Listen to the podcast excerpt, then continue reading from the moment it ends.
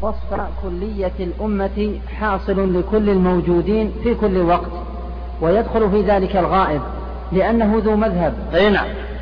يقول أن الكلية المشترطة لجميع الموجودين من العلماء حاصل في التابعين ومن جاء بعدهم في كل عصر إذا حدثت الحادثة. حاصل. فإذا آه، آه، اجتمع كل العلماء مثل ما قال ويتبع غير سبيل المؤمنين أي جميع المؤمنين في في تلك الحالة معناه أنه حصل حصلت حقيقة الإجماع. نعم. وأن وصف فيلزم صحته. نعم. وأن وصف كلية الأمة حاصل لكل الموجودين في كل وقت ويدخل في ذلك الغائب لأنه ذو مذهب تم تمكن مخالفته وموافقته بالقوة. اي نعم. هم هنا قاسوا الغائب الميت على الغائب. أليس كذلك؟ هناك في الظاهرية. وطبعا آه، باطل هذا الدليل معروف. لكن نحن نناقشهم في هذا القياس. نقول إن هذا القياس قياس فاسد لأنه قياس مع الفارق. وجه الفرق ما هو؟ ذكر المصنف قال تمكن نتمكن من ها أقرأ. لأنه ذو مذهب تمكن مخالفته وموافقته بالقوة. أي نعم. يعني بمعنى نستطيع مساءلته نستطيع جلبه نستطيع مكالمته في أي طريق من طرق الاتصال. أما الميت فلا يمكن هذا. فأصبح القياس قياس فاسد. لأنه قياس مع الفارق والقياس مع الفارق قياس فاسد معروف. إذا نجيب عن قياس بأمرين. الأمر الأول أن أن قياس أصلا يبطل لأن دليل القياس عندهم لا, لا يصح. ثانيا أن أن على فرض أنهم يقولون بالقياس وأن ما قال آه، ليس من الظاهرية أن القياس فاسد لوجود الفرق بين الميت والغائب. الغائب نستطيع بأي طريق من الطرق أن يعلم قول العلماء وأن يتصل به بأي طريق لكن الميت لا يمكن. من قريب ولا من بعيد. نعم. شيخ صلى وسلم ردوا على أنفسهم أيضا اعتراض ثاني حيث حينما قالوا إذ المعدوم لا يوصف بإيمان ولا أنه من الأمة فكأنهم رجعوا أيضا إلى هذا. نعم نعم. هم, هم, هم آه، قد ترددوا في كلامهم وقد احتج ابن حزم في الإجماع بعد الصحابة. ولكن أنا يبدو لي إما أن الكتاب لم يحقق يعني بمعنى أن النساخ يدخلون على كلام ابن حزم ترى النساخ أحيانا آه، يخطئون أخطاء عظيمة لأن الناسخ كالموظف عندنا. الآن عندنا الموظفين في المخطوطات تجده أصول فقه ويكتب أصول دين. أو المهم أنه أصول فقه ما يعلم ما يعلم الفرق بينهما.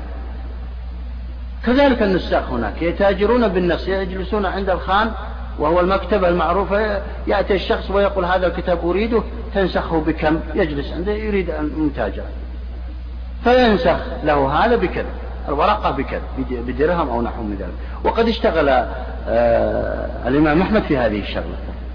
كان إذا أصابته الحاجة يذهب إلى هناك ويجلس وينسخ كتب أدبية ولغوية. وقد روي عنه أنه عن الميمون روى عنه أنه استفاد فائدة عظيمة من هذا النص من كتب العربية. وهو ينسخ لغيره. مع أن الخلفاء يرجون أن يأخذ درهما أو ملايين الدراهم والدنانير هذا هو العلم الحقيقي. نعم ينصر لأنه ذو مذهب تمكن, تمكن مخالفته وموافقته بالقوة. نعم. والميت لا يتصور في حق ما معنى بالقوة؟ وما الفرق بينها وبين آه، موافقة ومخالفة بالفعل؟ القدرة قبل. القوة أنهم يستطيعون الاتصال به وإن لم يقع. هذا الاتصال. لكن الفعل اتصلوا فعل. مثل بعضهم يرث بالقوة ولا يرث بالفعل. ما معنى هذا الكلام؟ يعني المحمول بها أو الطفل أو المجنون. إذا لم يبلغ وارث بقوة الشريعة. لكنه لم يرث بالفعل بمعنى لا يتصرف بماله لا يبيع ولا يشتري ولا يوهب ولا يعطي ولا شيء. نعم يعني كونه مهيأ نقول مهيأ. مهيأ نعم. مهيأ لهذا. مهيأ يعني الغائب مهيأ لإبداء الرأي في هذه المسألة. مثل الآن آه، بعض أو كثير أو الأئمة الأربعة سئلوا عن كثير من المسائل وقالوا لا أدري. هل معنى ذلك أنهم يخرجون عن درجة الاجتهاد؟ لا. لكنهم يعلمون بالقوة والتهيؤ لكن لم يعلموا بالفعل بمعنى يجيب السائل مباشرة. لا أدري الآن لكن سأبحث. في المسألة. ويأتني غدا أو بعد غد كما سئل الإمام مالك عن 48 مسألة فأجاب عن بعضها وقال ب 32 مسألة أدري. فقال السائل أذهب لأهل المغرب وأقول الإمام مالك لا يدري؟ قال قل لهم لا يدري الإمام مالك. وهو حاج هذا الشخص. إذا صبرت ثلاثة أيام أخبرك لأنه سيبحث المسألة. نعم. والميت لا يتصور في حقه وفاق ولا خلاف لا بالقوة ولا بالفعل. نعم. بل الطفل والمجنون لا ينتظر لأنه بطل منه إمكان الوفاق والخلاف. فالميت أولى. نعم. يعني الطفل والمجنون الصبي إذا لم يبلغ والمجنون لا ينظر إليهما ويقال أن هذا المجنون كان عالما وجن. لأن بعض العلماء يجنون ترى. إي نعم يعني يحصل عليهم أشياء وقد وقع. ابن الملقن وغيره حصل لهم أشياء سقطت ابن الملقن سقطت عليه مكتبته واجن كم كذا وأفاق فيما بعد ثم مات. المهم أن أنهم لا ينتظر مع أنه عالم ولكنه جن ينتظر أنه قد يصحو قد كذا قد يفيق لا ينتظر. يقول إذا كان هذا الحي الذي يمكن أن يعود له عقله إذا لم ينتظر فباب أولى أن الميت لا ينظر إلى رأيه لا من قريب ولا من بعيد. نعم. وما ذكروه من هذا يسمى قياس أولى. نعم. وما ذكروه من احتمال مخالفة واحد من الصحابة يبطل بالميت الأول من الصحابة فإن إمكان خلافه لا يكون كحقيقة مخالفته. نعم. يعني بمعنى أن أنهم لما قالوا أن الصحابة ماتوا وقد يكون لهم آراء. يبطل هذا الكلام بأن بعض الصحابة أيضا مات قبل ذلك قبل الصحابي الآخر. فقد يكون للصحابة الميت رأي آخر. أيضا. إذا لا يصح إجماع الصحابة أيضا. لو لو مشينا على على آه هذا الرأي وعلى هذا المذهب أنه لا إجماع إلا إجماع الصحابة. إذا أنتم أبطلتم. يلزم منه إبطال إجماع التابع ومن جاء بعدهم وإبطال إجماع الصحابة ومن جاء ومن في زمنهم. لأنه يلزم منه أن الصحابي الأول الذي مات قد يكون له رأي يخالف الصحابة الذين أجمعوا على هذا. إذا يخل بإجماعه إذا يبطل نعم. وهذا التحقيق وهو أنه لو فتح باب الاحتمال لبطلت الحجج. إذ ما من أيوة. حكم هذا هذا ضعوه في أذهانكم ترى هذا الجواب. وهو أنه جواب عن جميع ما يقال من احتمالات بلا أدلة سواء في أصول الفقه أو أصول الدين أو الفروع الفقهية. إذا قبلنا كل احتمال لأنهم قالوا هنا يحتمل أن الصحابة لهم رأي في هذه المسألة والتابعون قد أجمعوا على خلافه إذا لا يصح إجماع التابعين. يحتمل. لو قبلنا هذه الاحتمالات مهما كانت ومهما كان قائلها ما سلم لنا دليل شرعي. لأن كله يقبل احتمالات. نعم. ولا. وهذا التحقيق وهو أنه لو فتح باب الاحتمال لبطلت الحجج. إذ ما بطلت الحجج يعني جميع الأدلة المتفق عليها والمختلف فيها. نعم. إذ ما من حكم إلا يتصور تقدير نسخه ولا نعم. ينقل. يعني يتصور بمعنى أنه آه قد يكون منسوخ. يأتي شخص ويقول هذا قد يكون منسوخ ولم يروى لنا الناسخ ومات راوي الناسخ. إذا آه هذا احتمال. لو لو قبلناه إذا لا نعمل بالآيات كلها ولا ولا الأحاديث على هذا الحال. ومات راوي الناسخ الناقل يعني. وإجماع الصحابة يحتمل أن يكون واحد منهم أضمر المخالفة وأظهر الموافقة لسبب أو رجع بعد أن وافق. والخبر يحتمل أن يكون كذبا فلا يلتفت إلى هذا والله أعلم. يعني بمعنى أن أن الاحتمالات لو آه، يعني قبلناها من كل شخص ومن كل متكلم سواء كان عالم أو غير عالم بدون أدلة قوية ما سلم لنا دليل ولا ولا بطلت جميع الأدلة الشرعية ومنها الإجماع. ومنها الإجماع. فلذلك لا يقبل أي احتمال إلا بدليل قوي فصل. إذا اختلف الصحابة على قولين فأجمع التابعون على أحدهما. فقال أبو الخطاب والحنفية يكون إجماعا. نعم. اختلف الصحابة على قولين. كم باقي من الوقت على المسألة ها كم باقي من الوقت كثير. عشر. ثلاث. إذا نقف على هذه المسألة. من الخطأ يا جماعة أن نقف في وسط مسألة. هذا خطأ عظيم في في التعليم. لأنه لابد نربط المسألة من أولها ثم يذهب. نعيد ما كنا قلنا. نعم. صلى الله على نبينا محمد وعلى آله وصحبه أجمعين بسم الله. والحمد لله. والصلاة والسلام على رسول الله. نبدأ من حيث وقفنا يا شيخ. بسم الله الرحمن الرحيم. الحمد لله رب العالمين والصلاة والسلام على رسول الله. وعلى آله وأصحابه أجمعين. اللهم اغفر لنا ولشيخنا وللحاضرين برحمتك يا أرحم الراحمين. أما بعد قال الإمام ابن قدامة رحمه الله تعالى في كتابه الروضة فصل إذا اختلف الصحابة على قولين فأجمع التابعون على أحدهما. فقال أبو نعم. إذا اختلف الصحابة على قولين في مسألة من المسائل. فقال بعض الصحابة يجوز في المسألة كذا وقال آخرون بل لا يجوز. مثل مسألة حجب الجد للإخوة. اختلف الصحابة على قولين. ابن عباس يقول بأن الجد يحجب الإخوة وزيد بن ثابت يقول بأن الإخوة يرثون مع الجد والجمهور الصحابة مع زيد وابن عباس انفرد بهذا القول أو معه قلة.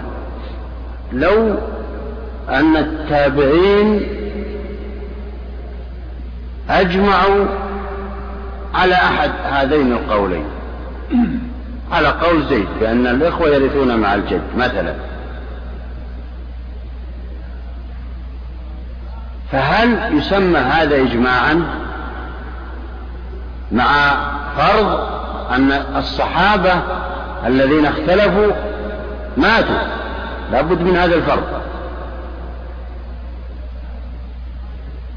اختلف العلماء على مذهبين. المذهب الأول فقال أبو الخطاب والحنفية.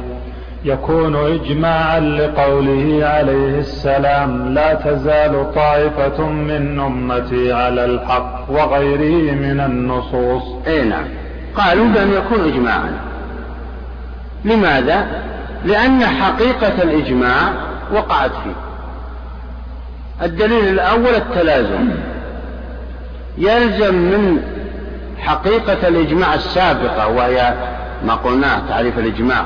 اتفاق مجتهدي أمة محمد صلى الله عليه وسلم بعد وفاته على أمر من الأمور في عصر من العصور حقيقة الإجماع موجودة فيه حيث أنهم اتفقوا على هذا بفترة واحدة. كذلك النصوص الواردة في حجية الإجماع لا تجتمع أمتي على ضلالة لا تجتمع أمتي على خطأ ويتبع غير سبيل المؤمنين. كل هذه كما سبق تنطبق على هذا الإجماع يقول.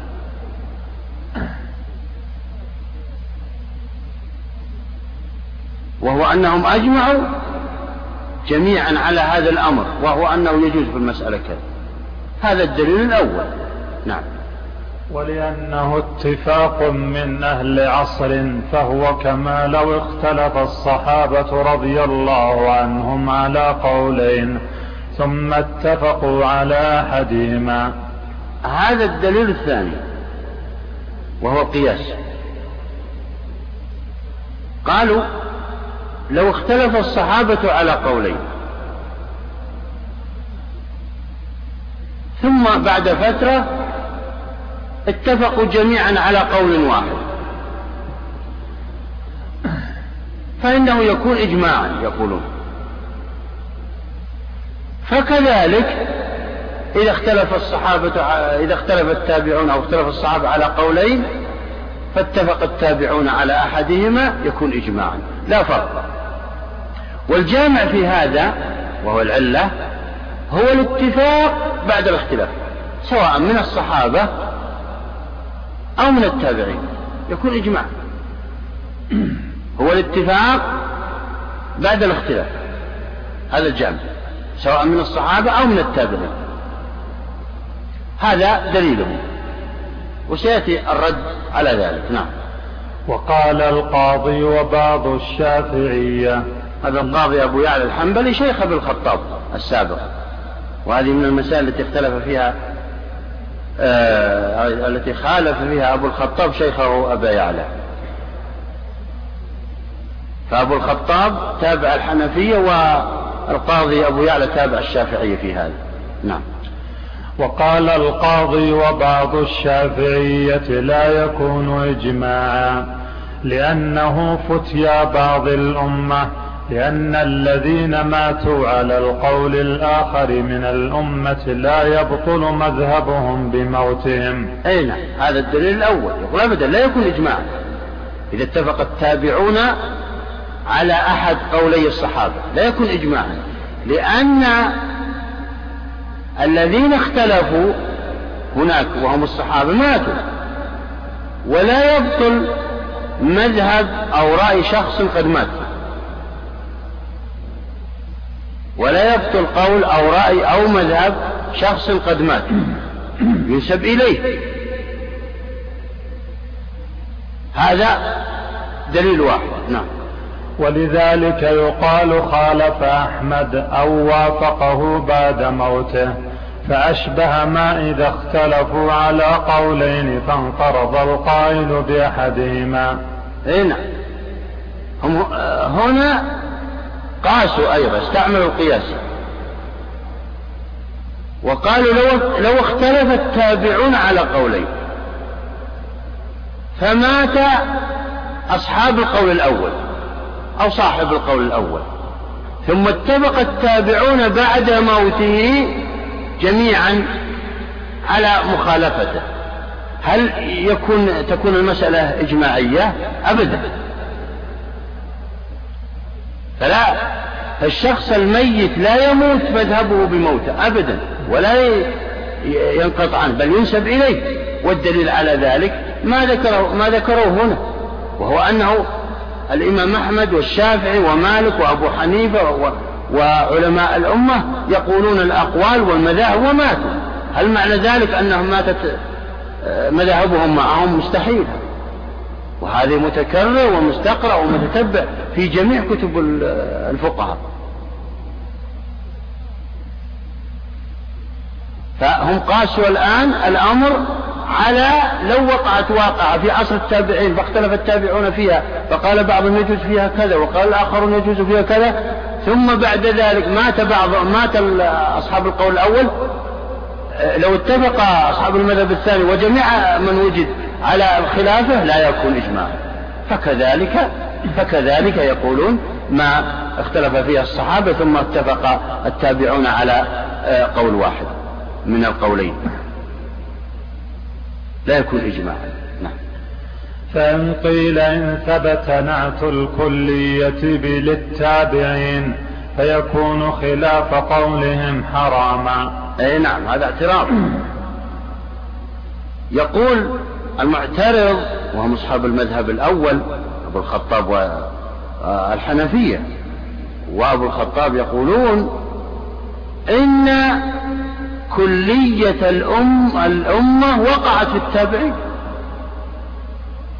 يعني بمعنى لما اتفقوا صار جميع أو كل الأمة في ذلك الزمن وهو عصر التابعين اتفقوا, اتفقوا على قول.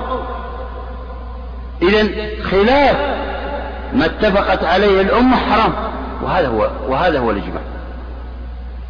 الإجماع يحرم أو تحرم مخالفته. نعم.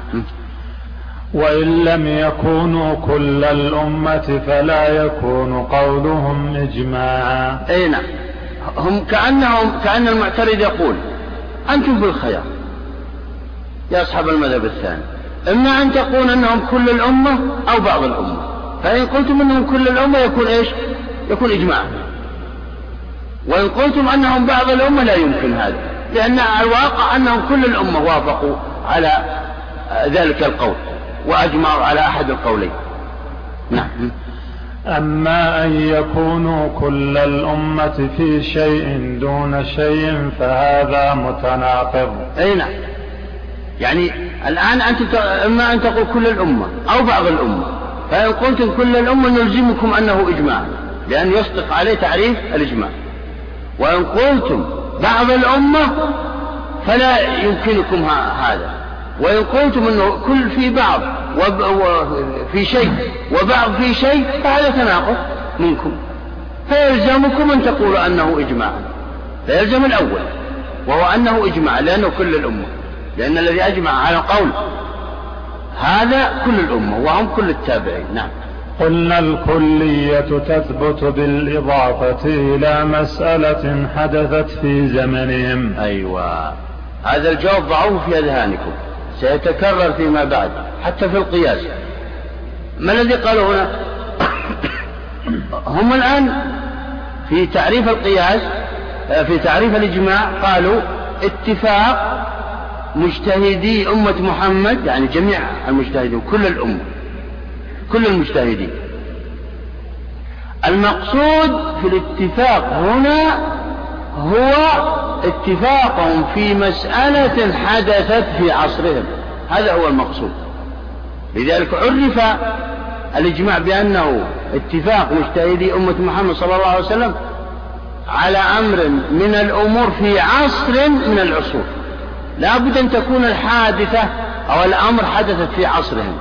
أما أنهم يتفقون على أشياء قد سبق قد سبق أن اختلف فيها فهذا ليس باتفاق وليس إجماعا فالمقصود هذا. إذا فهمتم أيها الحنفية آه الكلية أو. الكلية المشترطة للإجماع فهما خاطئا. فالكلية المقصود بها هنا هي كلية الأمة إذا اتفقت على مسألة حدثت في عصرهم لا على مسألة حدثت في سالف العصور. نعم. أما ما أفتى به الصحابي رضي الله عنه فقوله لا يسقط بموته. هذا اتفق العلماء عليه حتى الحنفية اتفقوا عليه. كتبهم مملوءة بأن أبا حنيفة و آه، محمد بن الحسن وأبو يوسف وغيرهم ينسبون إليهم الأقوال مع وفاتهم نعم. ولو مات القائل فأجمع الباقون على خلافه لا يكون إجماعا. ولو حدثت مسألة بعد. العبارة. ولو مات القائل فأجمع الباقون على خلافه. لا يكون إجماعا ولو حدثت هذه قاعدة. قاعدة فقهية وأصولية. لو مات القائل وأجمع جميع من وجد في الأرض من علماء على خلاف لا تكون المسألة إجماعية. لو خالف واحد ومات يعني. حتى لو كان بعض القائلين معه في المسألة عدلوا عن رأيهم تكون المسألة خلافية لأنه مات على رأيه. نعم. ولو مات القائل فأجمع الباقون على خلافه لا يكون إجماعا ولو حدثت مسألة بعد موته. فأجمع عليها الباقون على خلافه كان إجماعا. نعم. هذه قاعدة معروفة. إذا أجمعوا على مسألة قد حدثت يكون إجماعا صريحا واضحا. أما إذا مات القائل واتفق الباقون على خلافه لا يكون إجماعا. نعم. نعم. لا لا. اتفق الباقون على خلافه في مسألة قال فيها. قيد المسألة وهذا واضح. ظاهر من المسألة. أخرى المسألة. ولو ولو مات القائل فأجمع الباقون على خلافه لا يكون إجماعا أيوة. ولو, ولو حدثت مسألة يعني أجمعوا على خلاف في مسألة اشترك فيها. هذا هو المراد. ليس في على مسألة آه، ما اشترك فيها ولا ولم يعلم عنها. وهذا معروف بالعقل نعم. ولو حدثت. هذا خلاف الأول. كان إجماعا. أعد العبارة طيب. النسختين الظاهر. لا هذه نسخة.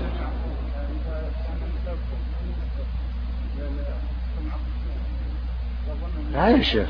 هو الزيادة لا يا شيخ هذه قاعدة معروفة. نعم. أي هذا هي ممتاز. ماشي على هالطريق. والذي قرأ صحيح. مت... أي نعم أي نعم متصلة. وجملة مكونة من من فائدتين. آه نعم. ولو ولو مات القائل فأجمع الباقون على خلافه لا يكون إجماعا. نعم هذا هذه قاعدة. فمات فاتفق الباقون على خلافه في المسألة التي اشترك فيها قبل موته لا يكون إجماعا.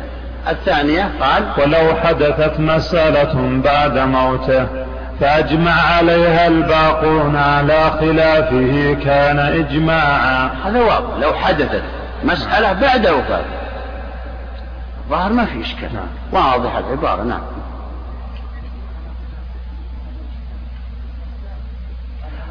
على خلاف نعم. هذا هو سؤال في محله نعم. يعني كيف يكون يمكن لو كان حيا واستشير لوافق لكن يقولون في هذا في هذا الأمر على قياس قوله في مسألة سابقة. لأنه العلماء يلزمون المذاهب أصحاب المذاهب بأقوالهم الأولى ويقيسون عليها على قياس قوله. نعم كلام صحيح. السؤال في محله نعم. كيف يكون يعني على خلافه مع أنها حدثت بعده؟ ومن وجه آخر أن اختلاف الصحابة رضي الله عنهم على قولين. اتفاق منهم على تسويغ الأخذ بكل واحد منهما فلا يبطل إجماعهم بقول من سواهم. نعم. هذا دليل ثاني لأصحاب المذهب الثاني. يقولون فيه إذا اختلف الصحابة على قولين. فإنه إجماع منهم على أن المسألة لا يجوز فيها قول ثالث وأن الخلا وأن أنه لا يوجد في هذه المسألة إلا هذان القولان. هذا إجماع منهم. فإذا جاء التابعون وأجمعوا على أحدهما معنى أنه خرق الإجماع معنى أنهم خرقوا الإجماع السابق وهذا لا يجوز. وضحت المسألة؟ أعد العبارة. ومن وجه آخر أن اختلاف الصحابة رضي الله عنهم على قولين اتفاق منهم على تسويغ الأخذ بكل واحد منهما فلا يبطل إجماعهم بقول من سواهم. نعم على تسويق الأخذ بكل واحد منهما للعام ترى.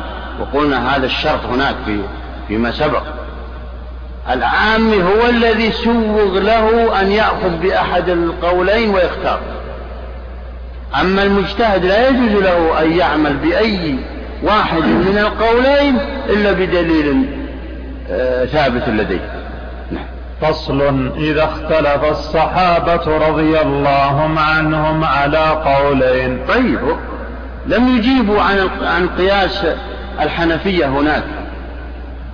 لما قالوا كما أن كما أن الصحابة لو اختلفوا على قولين فأجمعوا على أحدهما يكون إجماعا. فكذلك التابعون. إذا اتفقوا على أحد قولي الصحابة يكون إجماعا. ما هو الجواب؟ نقول هذا هذا القياس فاسد لأنه هذا القياس فاسد لأنه إيه؟ قياس مع الفارق. قياس مع الفارق. ما هو وجه الفارق؟ أن الصحابة لو اختلفوا على قولين مثل لما اختلفوا في قتال المرتدين فأصر أبو بكر رضي الله على قتالهم وكثير من الصحابة قالوا لا نقاتلهم لمن لم يدفع الزكاة يعني. ف في الأخير أجمعوا على قول أبي بكر. هذا يسمى إجماع لا شك. وهذا يخالف ما إذا أجمع التابعون على أحد قولي الصحابة. لأن الأول لم يموتوا موجودين وعدلوا عن رأيه. هذا بالنسبة للصحابة. أما التابعون فلا يجمعون على شيء إلا إذا مات الصحابة القائلون بذلك القول. فقد يكونوا آه، يعني متمسكين برأيهم. فهذا هو وجه الفرق بين إجماع الصحابة أو قول الصحابة اختلاف الصحابة على قولين ثم إجماع على أحد القولين وإجماع واختلاف الصحابة على قولين ثم إجماع التابعين على أحدهما يوجد فرق بينهما. لذلك لا يصح القياس. نعم. فصل. إذا اختلف الصحابة رضي الله عنهم على قولين. أما أما أما ردنا لم يرد أيضا ابن قدامة على ما ذكره الحنفية وأبو الخطاب من أن أن الكلية توجد في عند الصحابة عند التابعين. يعني تعريف الإجماع موجود عند التابعين وهو كلية الأمة. وهو النصوص التي ذكروها. الجواب ما ذكره ابن قدامة هنا أن الكلية مشترطة في حادثة حدثت في زمنهم لا في حادثة حدثت في عند السلف ثم يأتوا واختلف السلف فيها ثم يأتوا ويجمعون على أحد قولي السلف. لا حتى في غير الصحابة يعني المسألة مفروضة. نعم. فصل إذا اختلف الصحابة رضي الله عنهم على قولين لم يجز إحداث قول ثالث في قول الجمهور. نعم. إذا اختلف الصحابة على قولين. أحدهم آه، بعض الصحابة يقول يجوز والآخر يقول لا يجوز. لا يجوز إحداث قول ثالث. لماذا؟ استدل وقع وقال بعض الحنفية. طبعا التعليل واضح مما سبق. لأنه إجماع منهم على أن المسألة فيها هذان القولان. لا ثالث لهما. أجمعوا على أنه لا ثالث لهذه الأقوال لهذين القولين. وسيأتينا إن شاء الله شرح لهذا الكلام. نعم. وقال بعض الحنفية وبعض أهل الظاهر يجوز لأمور ثلاثة. أحدها أن الصحابة رضي الله عنهم خاضوا خوض مجتهدين ولم يصرحوا ولم يصرحوا بتحريم قول ثالث. آه، هؤلاء ذهبوا إلى أنه يجوز لا مانع. ما هو الدليل؟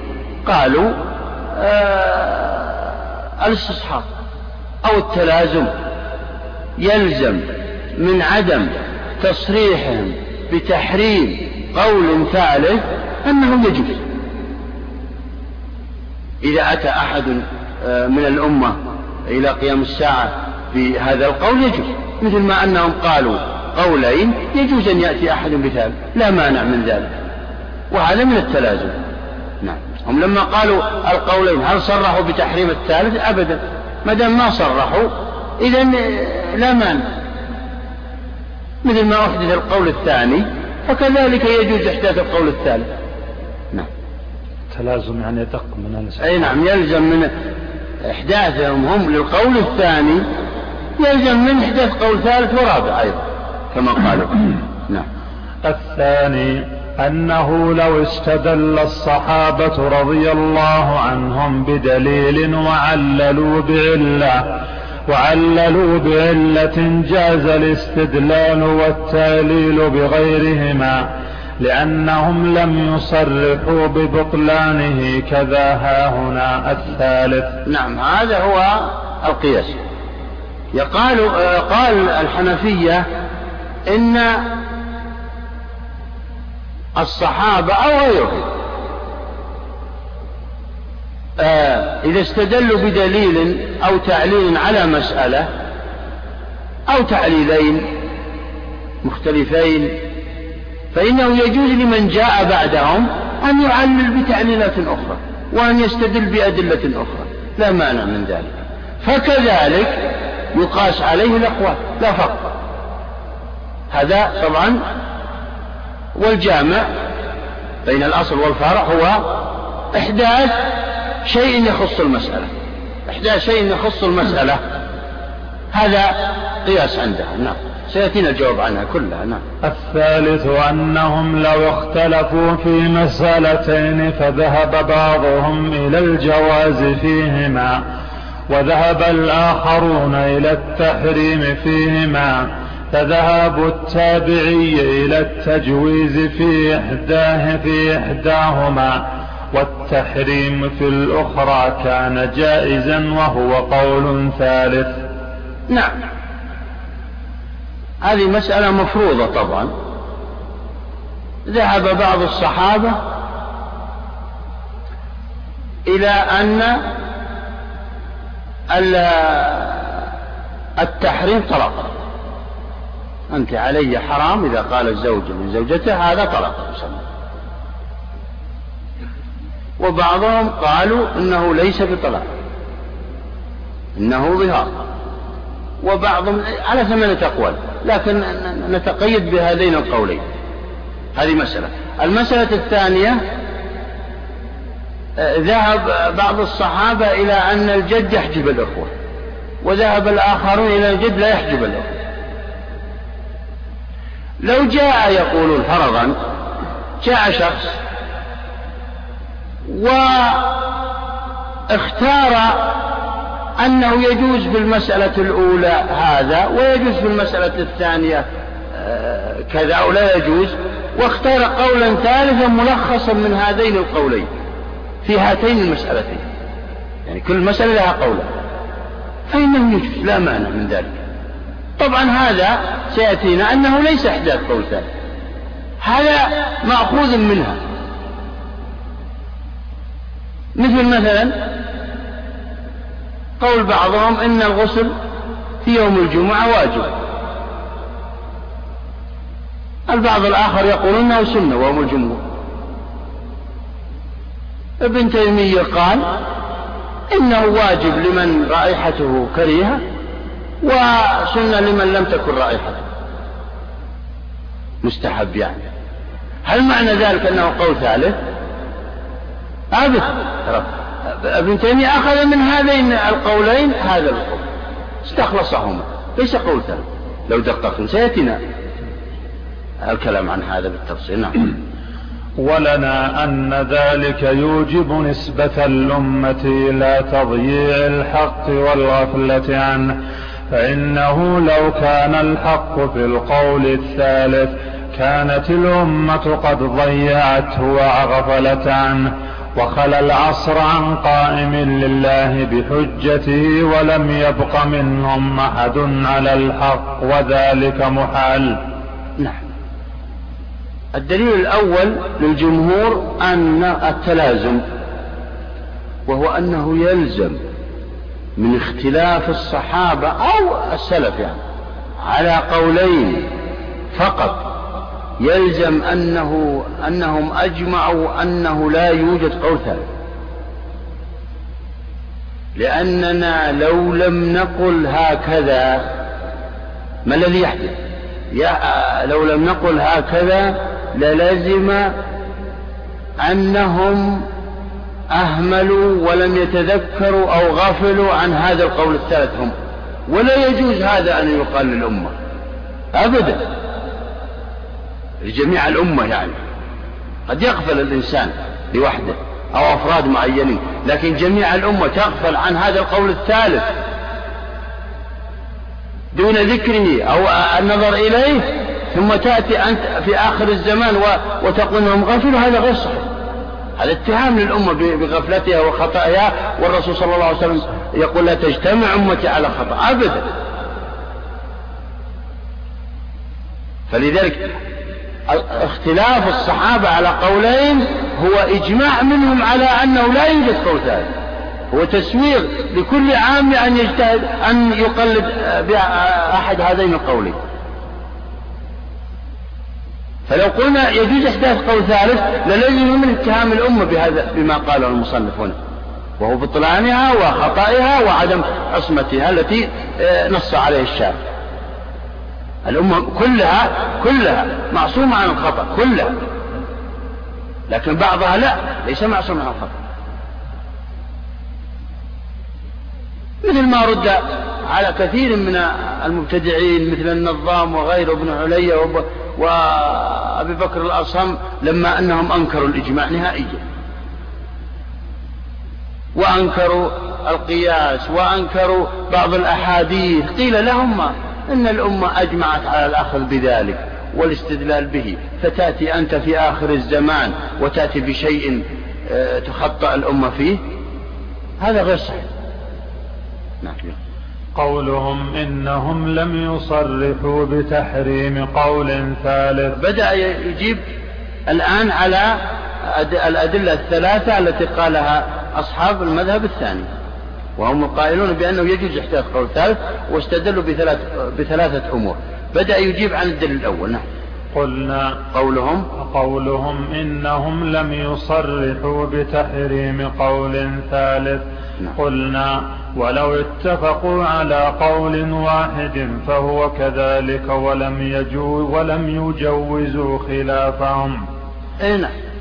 يعني بمعنى أن أنهم لما قالوا هناك آه إنه, إنه يجوز إحداث قول ثالث لأنهم لم يصرحوا بتحريم ذلك. نقول لهم كذا فكذلك نناقضهم لو لو قالوا بقول واحد وأجمعوا عليه.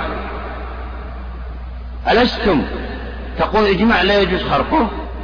أنتم؟ فكذلك إذا أجمعوا على قولين. لا يجوز خرقهم ولا يجوز إحداث قول ثالث. فأنتم فرقتوا بين مجتمعين. متماثلين. وهذا لا يجوز هذا تناقض منكم. قلنا أعد. قلنا قلنا ولو اتفقوا على قول واحد فهو كذلك ولم يجوزوا خلافهم. أي نعم. إذا أجمعوا على قول واحد فكذلك لم يصرحوا بتحريم قول ثاني. هل معنى ذلك أنه يجوز قول ثاني؟ لا يجوز. إذا أجمع العلماء على شيء لا يجوز. لذلك يجب على المجتهد هو الذي يريد أن يبلغ درجة الاجتهاد أن يطلع على المسائل المختلف فيها ويطلع على المسائل المتفق عليها حتى لا يجتهد في مسألة قد أجمع العلماء عليها. نعم. فأما إذا عللوا بعلة فيجوز بسواها. هذا الجواب عن الدليل الثاني لهم. أنهم قالوا كما أنه إذا عللوا بعلة أو دليل أو غير ذلك يجوز لمن بعدهم أن يأتي بدليل آخر فكذلك يجوز أن يحدث قولا ثالثا. الجواب قال فأما إذا عللوا بعلة فيجوز بسواها لأنه ليس من فرض دينهم الاطلاع على جميع الأدلة. بل يكفيهم معرفة الحق بدليل واحد. أين يقول قياسكم غير صحيح. قياس إحداث قول ثالث على إحداث دليل ثالث أو دليل رابع. هذا غير صحيح. لأن المسألة قد يكتفى فيها بدليل واحد أو دليلين. إنما يأتي الآخرون الآخرون ومن يأتي إلى قيام الساعة يأتون بأدلة أكثر لزيادة الاطمئنان والتأكيد والاستئناس. ليس وليس فيه إحداث شيء. ليس لما أنهم أكثروا الأدلة في مسألة ليس في عمل مختلف. لكن القول الثالث إذا أحدث أو المذهب الثالث فيه زيادة عمل. عامي يعمل بعمل واحد العامي الثاني يعمل بعمل الثاني العامل الثالث العامي الثالث يعمل بالقول الثالث. يعني معناه أن أن أنه فيه شيء آه، يعني عمل زائد أما أكثر الأدلة فلا يوجد فيه زيادة عمل ولا يوجد زيادة آراء فيه.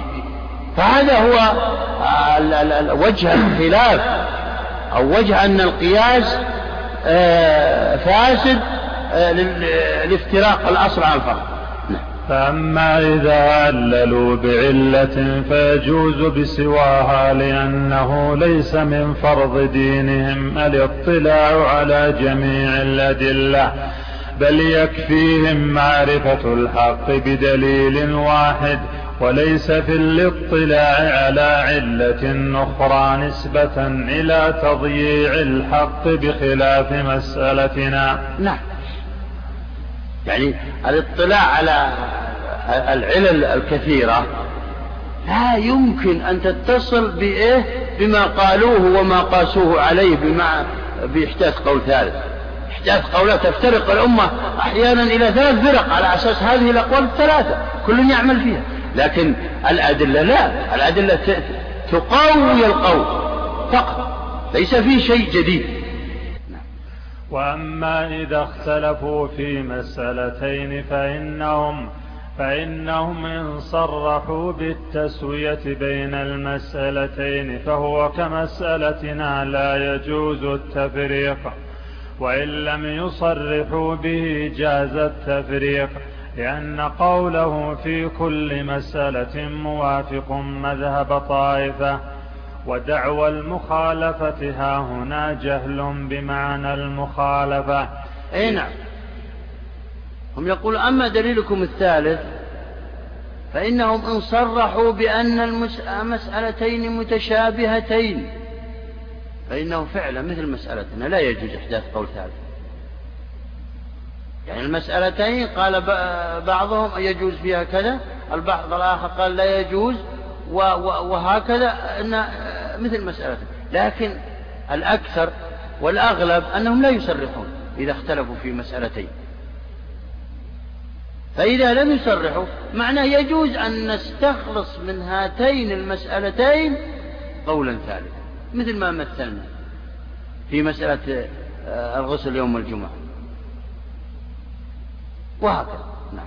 ودعوى المخالفة ها هنا جهل بمعنى المخالفة. إذ المخالفة نفي ما أثبتوه أو إثبات ما نفوه ولم يتفق أهل العصر على إثبات أو نفي على إثبات أو نفي في حكم واحد. ليكون القول بالنفي والإثبات مخالفا ولا يلتئم الحكم من المسألتين. بل نقول لا يخلو إنسان من خطأ ومعصية فالمعصية والخطأ موجود من جميع الأمة وليس ذلك محالا. إنما المحال الخطأ بحيث يضيع الحق حتى لا تقوم به طائفة. هذا كله شرح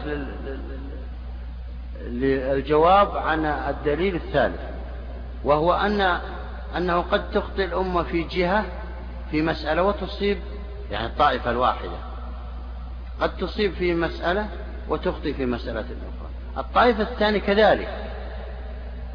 لذلك يستخلص من هذين القولين في هاتين المسألتين قولا ثالثا. هذا لا مانع منه.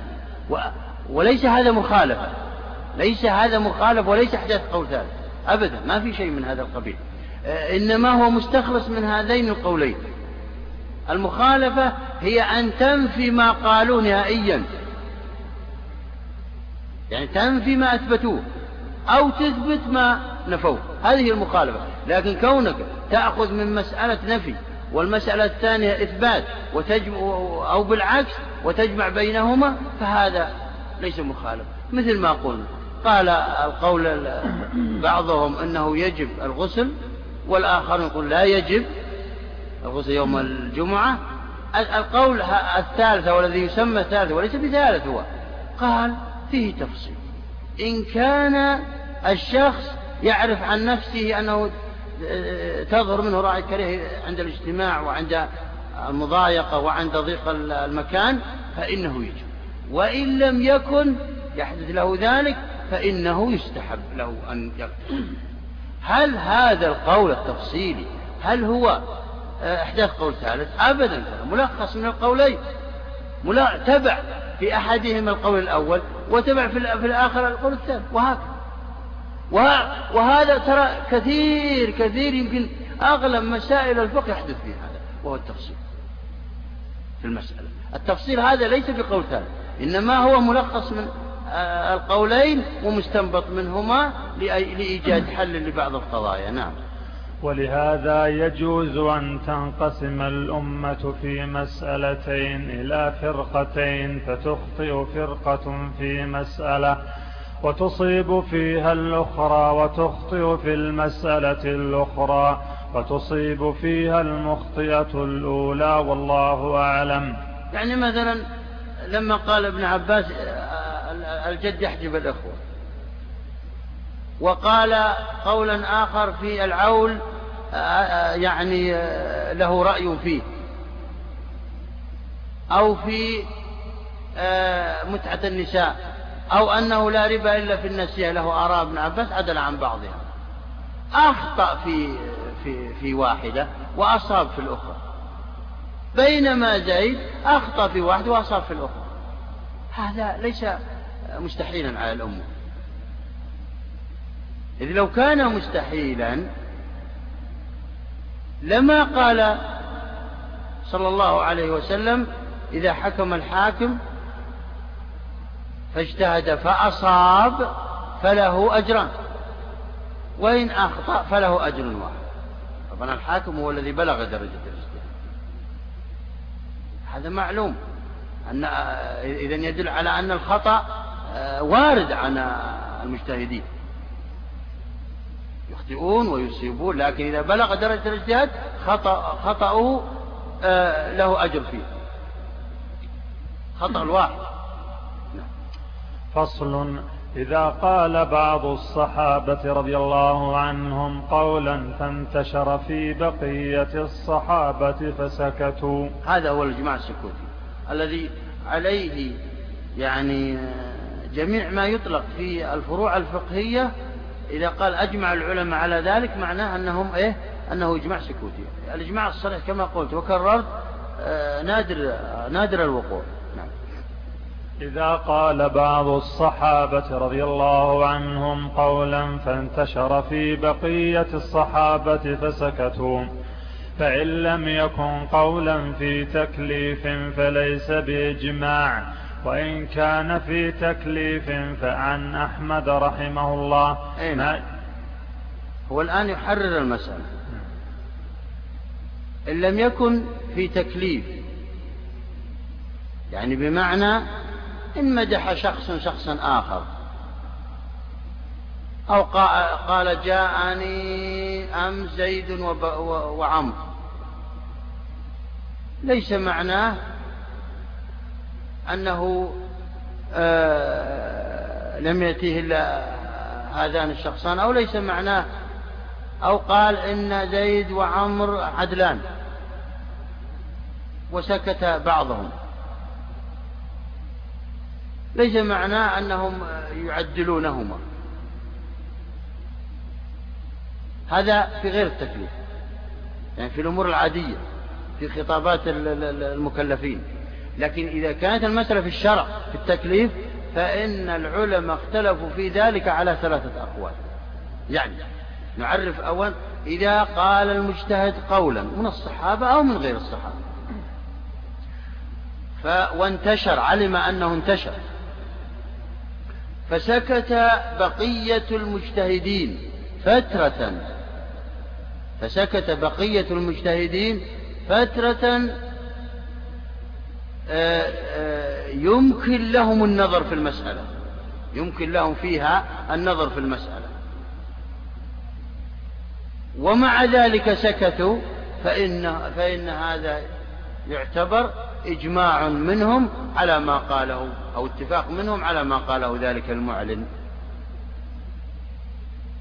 ثم في المسألة تحرير آه، محل نزاع آه، في وجه آخر. وهو أن أن العلماء قالوا إن ظهر من الساكتين علامات غضب وإن لم ينطق علامات غضب من تصرفات أو من آه، يعني أي شيء علامة للغضب وعدم الرضا بالرأي وإن لم ينطقوا فإنه هذا معنى آه، ليس بإجماع. أجمع العلماء على أن هذا ليس بإجماع. سكت وإن ظهر منهم علامات رضا بأي طريقة من طرق الرضا فإن هذا يعت... ليس إجماع سكوتي وإنما يعتبر قريب من الإجماع النطقي الصريح يعني. أنتم معي؟ المسألة مفروضة في أن هذا المجتهد إذا أعلن رأيا وعلم أن أن رأيه هذا انتشر بين المناطق مناطق المسلمين وبلدانه وصبر مدة تكفي للنظر فيها ومع ذلك لم ينكر عليه أحد ولم يتبين منهم لا علامات رضا ولا علامات سخط ولا غضب. فإن هذا يعتبر إجماع على قول جمهور العلماء طبعا والمسألة فيها ثلاثة أقوال. نعم. فإن لم يكن قولا في تكليف فليس بإجماع. وإن كان في تكليف فعن أحمد رحمه الله ما يدل على أنه إجماع. وبه قال أكثر الشافعية وقال بعضهم نعم. إجماع طبعا الإجماع حجة لا شك. لم يقل إجماع حجة لأن المعروف يلزم من كونه إجماع أن يكون حجة. سيأتينا إن شاء الله. الذين فرقوا بينهم. هذا قول جمهور العلماء نعم. وبه قال أكثر الشافعية وقال بعضهم يكون حجة ولا يكون إجماعا. هذا عن أبي هاشم المعتزلي وبعض العلماء قالوا بأنه حجة وليس بإجماع. إذا سكت الباقون ولم يعلم منهم لا سخط لا لا رضا ولا غضب هذا يعتبر حجة يحتج به كدليل يعني لكن لا يعتبر إجماع لأنكم كما تعلمون الإجماع وإن كان سكوتيا إلا أنه أقوى من الدليل لوحده نعم. وقال جماعة آخرون لا يكون حجة ولا إجماعا ولا ننسب إلى ساكت قولا إلا أن تدل قرائن الأحوال على أنهم سكتوا على أنهم سكتوا مضمرين للرضا وتجويز الأخذ به. نعم هذا كلام بعض العلماء وقد نسبه بعضهم إلى الإمام الشافعي وقد أنكره كثير من الشافعية. أنكر أن يكون الإمام الشافعي قد قال بأن الإجماع السكوتي ليس بإجماع وليس بحجة لماذا؟ قال ابن التلمساني في مقدمة الكتابة لشرح المعالم للإمام الرازي يقول لو كان الإمام لو صح ما حكي عن الإمام الشافعي من أنه ينكر الإجماع السكوتي لهدم أكثر القواعد الأصولية وهو أول من وضع الأصول. لماذا؟ لأن أكثر القواعد الأصولية ثبتت عن طريق الإجماع السكوتي ما ثبتت عن طريق الإجماع الصريح. فلذلك غير صحيح نسبة إنما ويعني ابن قدامة أحسن هنا في التعبير تبعا للغزالي أنه قال قال بعض العلماء بعضهم يقول لا قال الإمام الشافعي لا ينسب لساكت قول أبدا. الساكت لا ينسب لا يعلم أنه إلا إذا دلت قرائن ودلالات وعلامات واضحة على أنه موافق. هذا ممكن.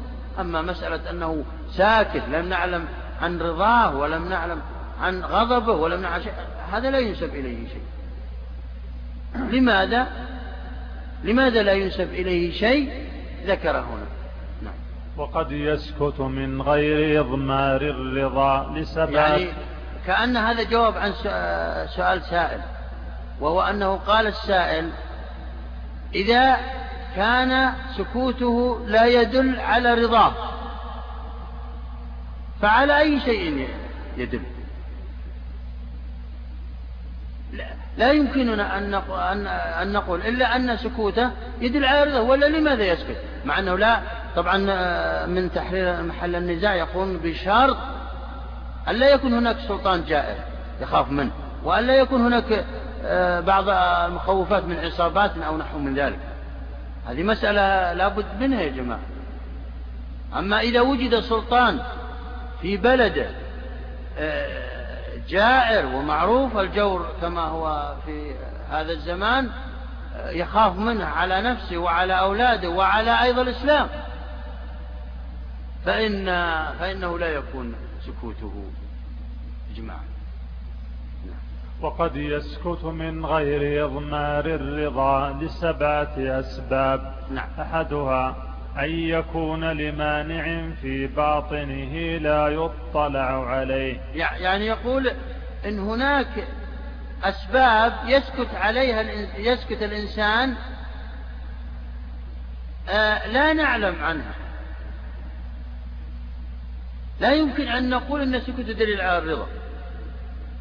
فقد يسكت بسبب آه، قد هو لا يريد إظهاره لأمور خاصة أو عامة. هذا يدل على أن سكوته ليس يدل على الرضا. هذا واحد. الثاني سيأتينا جواب عنها الثاني أن يعتقد أن كل مجتهد مصيب. نعم.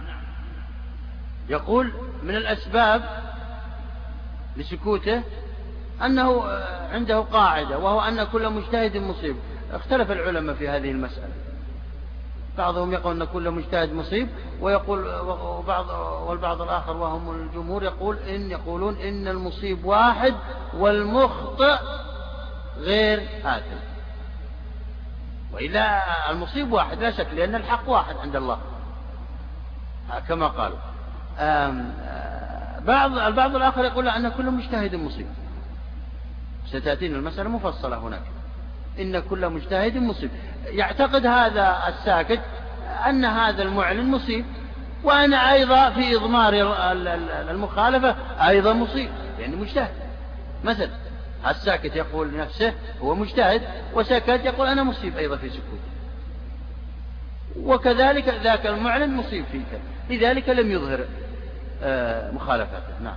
الثالث. الثالث أن لا يرى الإنكار في المجتهدات ويرى ذلك القول سائغا لمن أداه اجتهاده إليه وإن لم يكن هو موافقا.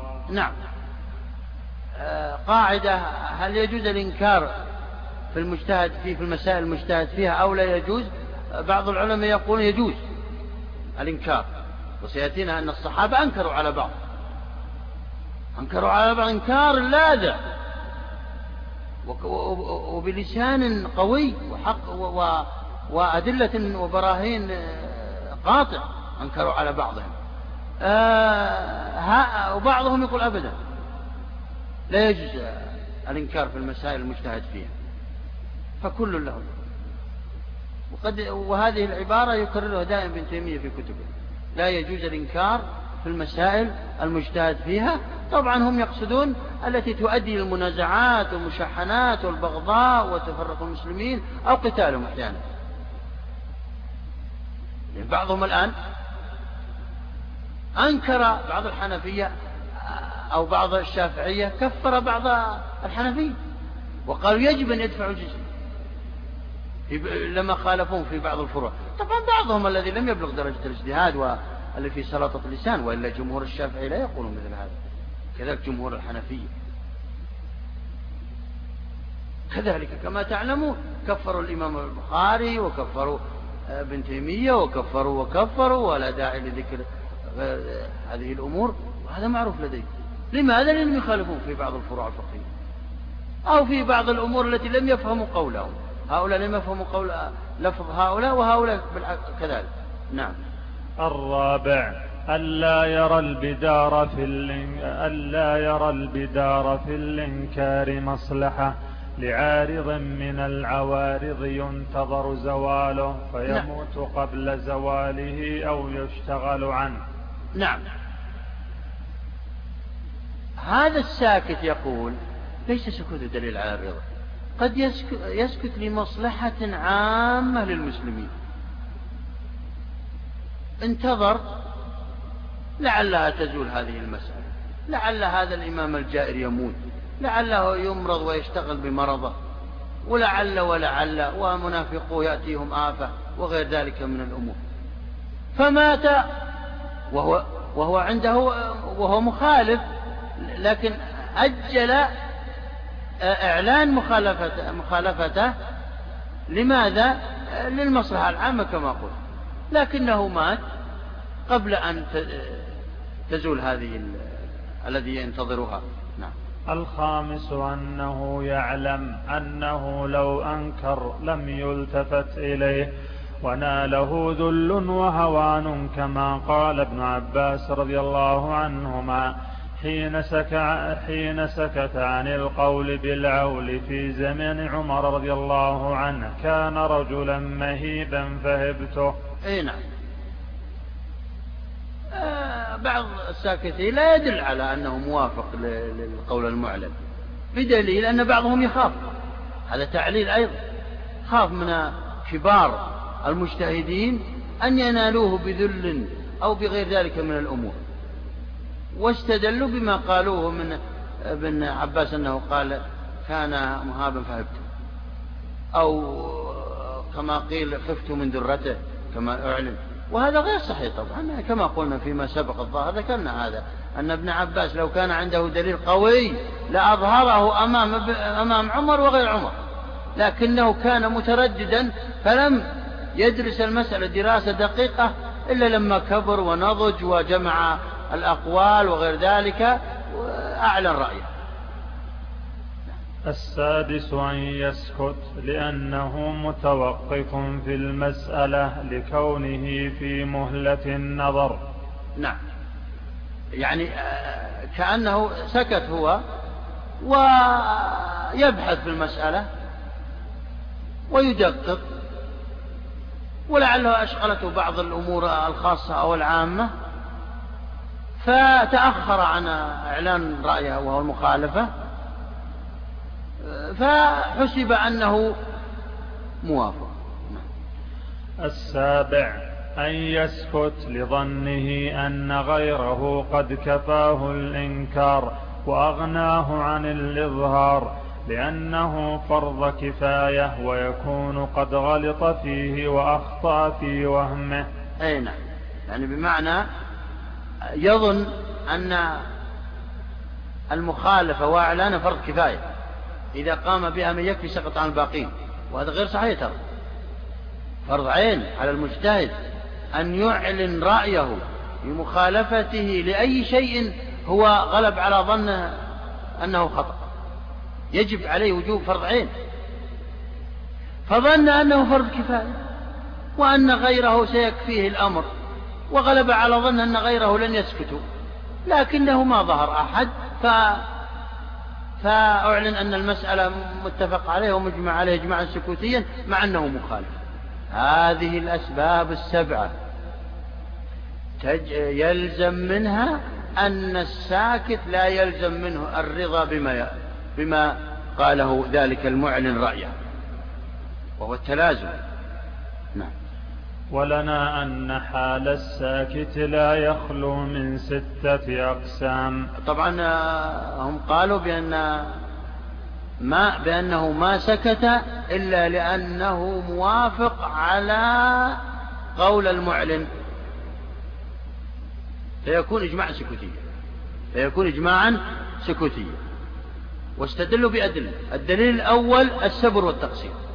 ذكروا أشياء تقسيمات ثم أبطلوا أكثرها فلم يبقى إلا واحد أنه لم يسكت إلا لرضا بالمسألة وأنه موافق. ننظر إلى هذه التقسيمات أحدها أن يكون أن يكون لم ينظر في المسألة.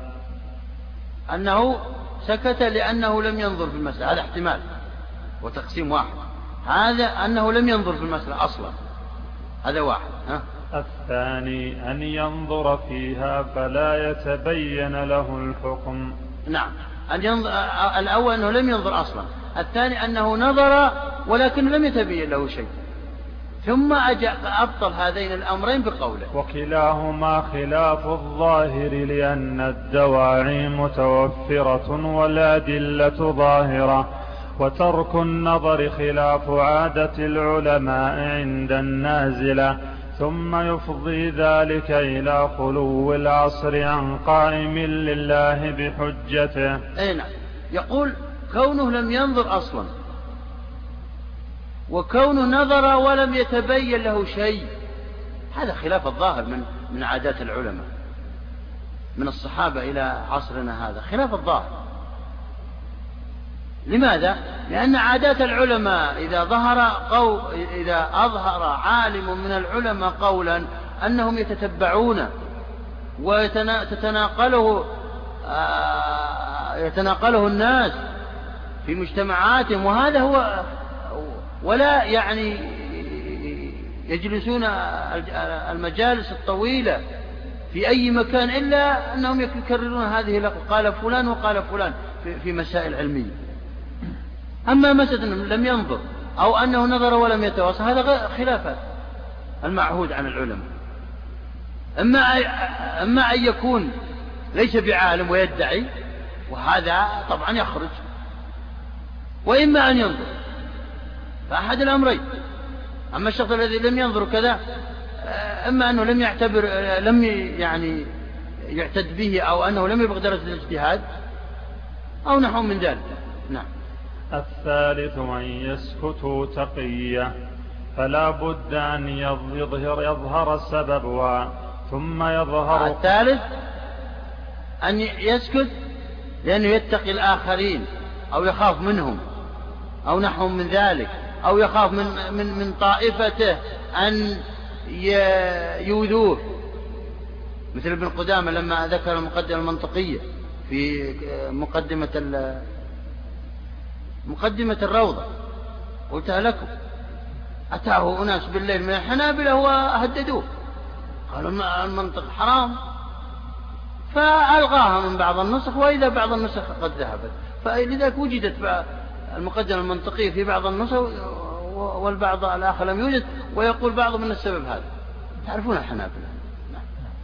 الثالث أن يسكت يعني سكت مخافة.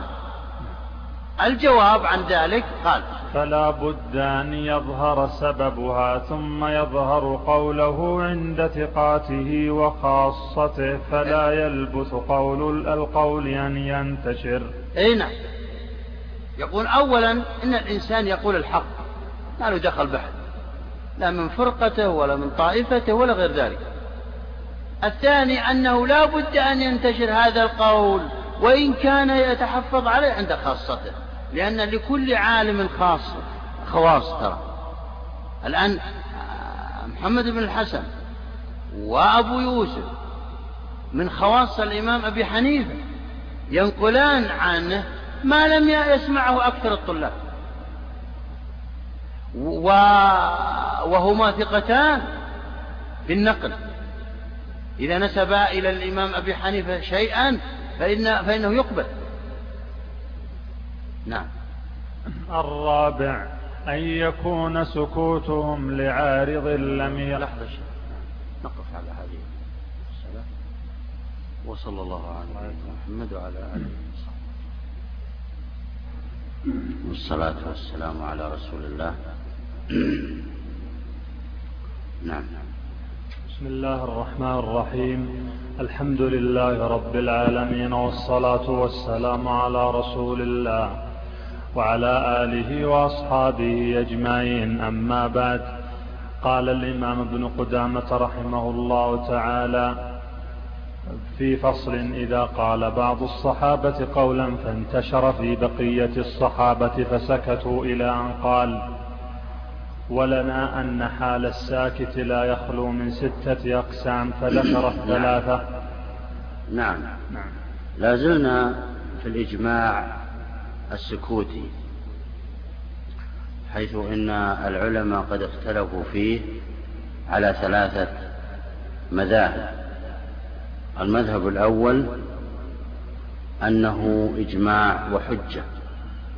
لا شك أنه يلزم من كونه إجماعا أن يكون حجة هذا قول جمهور العلماء.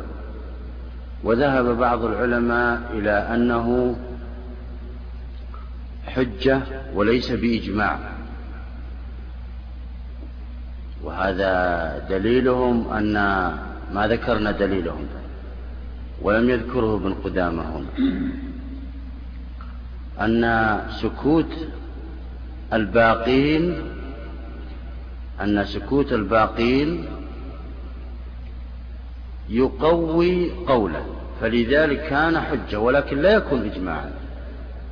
لأن الإجماع له شروط لم تتوفر في هذا المعرف أما بعض الشافعية فقد قالوا إن إنه ليس بإجماع ولا حجة ولا يمكن أن ننسب إلى ساكت قولا. لأنه لم يقله لا بصريح العبارة ولا بتلميحها. واستدل أصحاب المذهب الثالث هذا بالسبر والتقسيم حيث إنهم ذكروا سبعة أوجه تدل على أن الساكت لم يسكت لرضاه بما أعلنه ذلك المجتهد وإنما سكت لأسباب كثيرة لا يمكن أن نحكم بأنه سكت لأجل أنه رضي بهذا الحكم. وأما الجمهور فقد قالوا إنه إجماع وحجة واستدلوا بأدلة. طبعا قول الجمهور ليس بإطلاق على إطلاقه وإنما هم اشترطوا كما قلنا. شرطين. وهذا لا بد ولا بد أن يتوفر هذان الشرطان في التعريف وهو أن يعلن ذلك المجتهد رأيه. هذا ناحية. الشرط الأول ويصبر مدة تكفي للنظر في المسألة. فإذا سكتوا بعد بعد مضي هذه المدة هذا علامة على أنهم موافقون معه في الرأي. هذا الشرط الأول. الشرط الثاني ألا يكون, ألا يكون هناك خوف للعلماء من أن يعلنوا رأيهم. من سلطان أو من خليفة أو غير ذلك مما هو معروف. فإذا وجد خوف فهنا سكوتهم لا يدل على أنهم قد رضوا بذلك الحكم. استدل الجمهور بأدلة.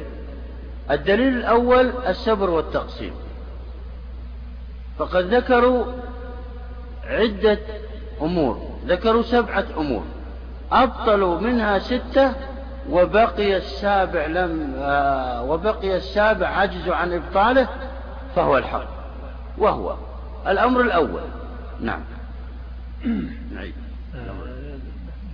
الأول شرحناه الآن ولنا أن حال الساكت لا يخلو من ستة أقسام. قرأنا الثالث ووقفنا على الرابع. نعم اقرأ الأول والثالث والثالث. ولنا أن حال الساكت لا يخلو من ستة أقسام. يعني بمعنى السبر والتقسيم معناه أولا يقسمون ما تحتمل ما يحتمله الدليل. ثم بعد ذلك يختبرون كل احتمال وهو السبر يعني. السبر هو الاختبار. يختبرون كل احتمال فإذا أبطلوا جميع أبطلوها جميعا معناها أن السبر والتقسيم غير صحيح. وإن أبطلوها جميعا إلا واحد معناه أن هذا الواحد هو الصحيح.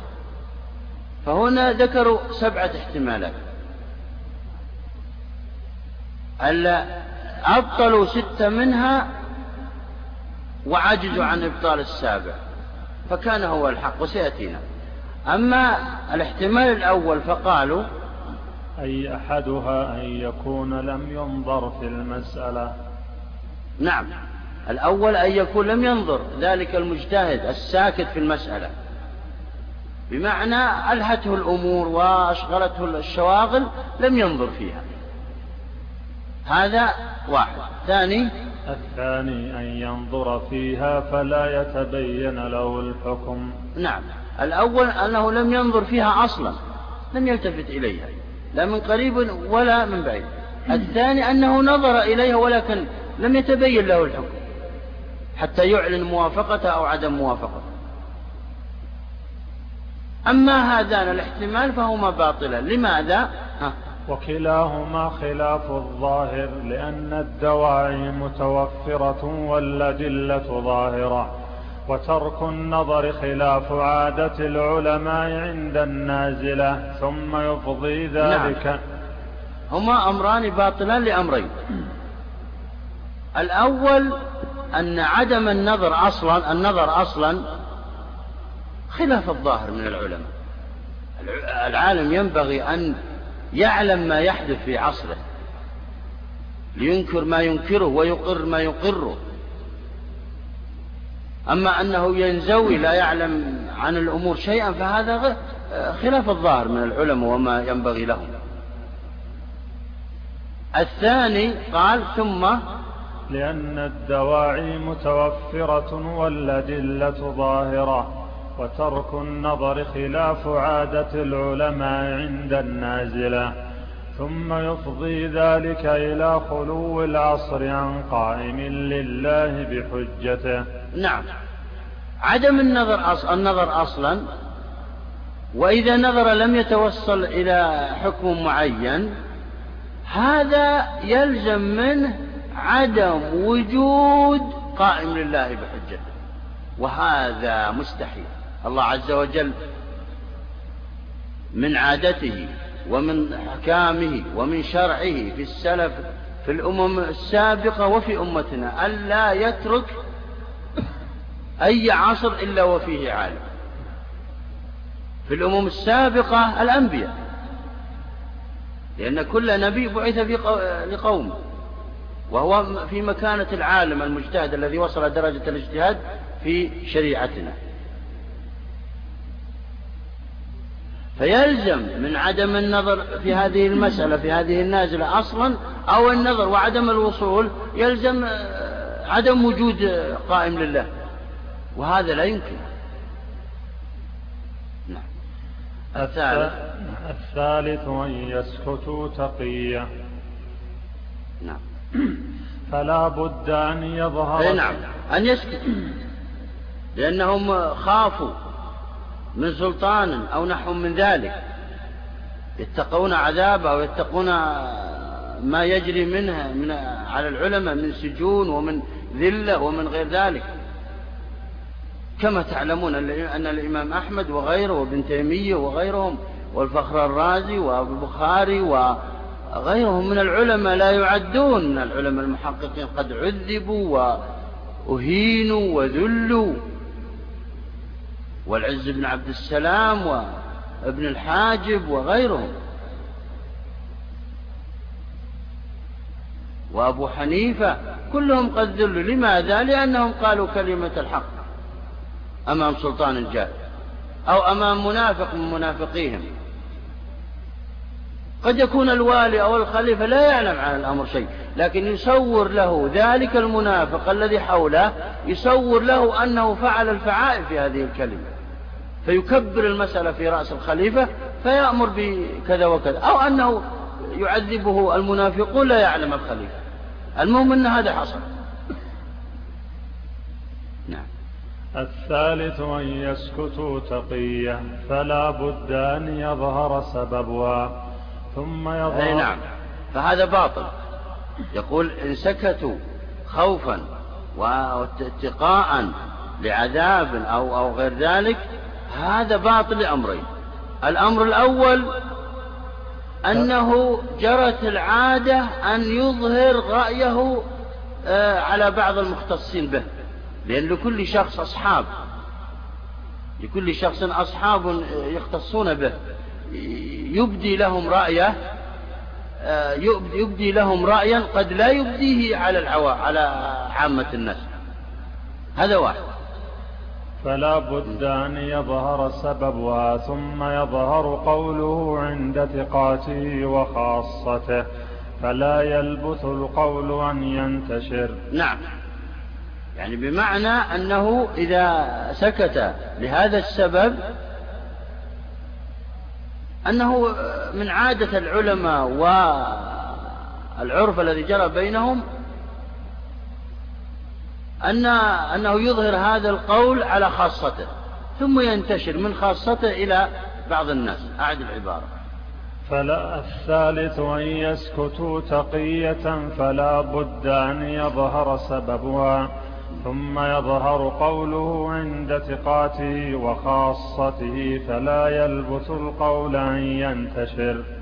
فلا بد أن يظهر سببها ويظهر قوله ويظهر قوله عند خاصته ثم ينتشر. كثير الآن لماذا الآن روايات الإمام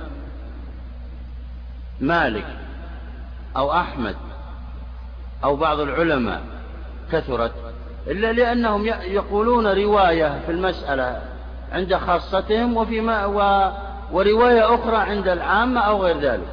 لذلك تصادمت الروايات. هذا من أسباب اختلاف الروايات عن الأئمة. نعم. الرابع أن يكون سكوتهم لعارض لم يظهر وهو خلاف الظاهر. نعم. الرابع أن يسكتوا لسبب آه لم نعرف لم نعرف. أجاب عنه وقال هذا باطل لماذا؟ وهو خلاف الظاهر ثم يفضي إلى خلو العصر عن قائم لله بحجته. نقول هذا باطل لأمرين الأول خلاف الظاهر من العلماء. أنهم آه، لابد أن يبينوا سبب سكوتهم عن هذه عن قولهم بهذه المسألة. لا يسكتوا هكذا. الثاني أنه يفضي إذا سكتوا جميعا أو سكت الواحد منهم يفضي إلى خلو العصر عن قائم لله. وهذا خلاف ما عهدناه من الشارع. نعم. الخامس أن يعتقد أن كل مجتهد نصيب فليس ذلك قولا لأحد من الصحابة رضي الله عنهم. ولهذا عاب بعضهم على بعض وأنكروا على ابن عباس وغيره مسائل انتحلوها. نعم. الخامس من الاحتمالات أن يسكت اعتقادا منه أن كل مجتهد مصيب. يقول أنا مصيب إذا عارضته وهو مصيب إذا عارضني. اذا لا داعي لإعلان قولي. وهذا باطل. لأن هذه المسألة وهذا القول لم يقله أحد من الصحابة أن كل مجتهد مصيب. بدليل بدليل أن الصحابة أنكروا على بعض. بعض الصحابة أنكروا على بعض قولهم ببعض المسائل. حتى أن ابن عباس رضي الله عنه قال ألا يتق الله زيد؟ يجعل ابن الابن ابنا ولا يجعل أبا الأب أبا. وغيره من الخلاف. تناقشوا وتجادلوا وأبطل بعضهم قول وأبطل بعضهم قول بعض وتحاوروا في المجالس وأطالوا المحاورة خاصة في بعض المسائل الشائكة كحجب الجد للإخوة وكخلافهم في المتعة وخلافهم في ربا النسيئة أو ربا الفضل وخلافهم في غير ذلك من المسائل. وقول الرجل لامرأة أنت علي حرام على ثمانية أقوال منهم اختلفوا في كثير من المسائل. وبيع أمهات الأولاد أو يباعن أو لا يباعن كلها هذه اختلفوا وتناقشوا ورد بعضهم على بعض وقالوا كلمات تدل على أن قول غيره باطل. حتى في الفروع. ما انتشرت هذه الكلمة أن كل مجتهد مصيب إلا بعد القرن الثاني من التابعين. هذه المسألة اختلف العلماء فيها. أما الصحابة لم ترد هذه المسألة. بل إن المصيب واحد والمخطئ وهو بلغ درجة الاجتهاد والمخطئ مأجور آه، على اجتهاده أجرا واحدا. هذا هو الذي آه، مضى عليه الصحابة رضوان الله عليهم. نعم. ثم من العادة أن من ينتحل مذهبا يناظر إلى عليه يناظر عليه ويدعو إليه كما نشاهد في زمننا. أي نعم. هذا يقول آه، أن كل مجتهد مصيب باطل هذه القاعدة كما قالها بعضهم لأن من العادة التي عرفناها وهذا كلام الغزالي طبعا نقله ابن قدامة نصا أن أن من اعتقد قولا من الأقوال ومذهب من المذاهب فإنه يجادل ويناظر ويناظر عليه ويظهره على حسب استطاعته ويبدي عليه الأد... يعني عليه الأدلة والحجة.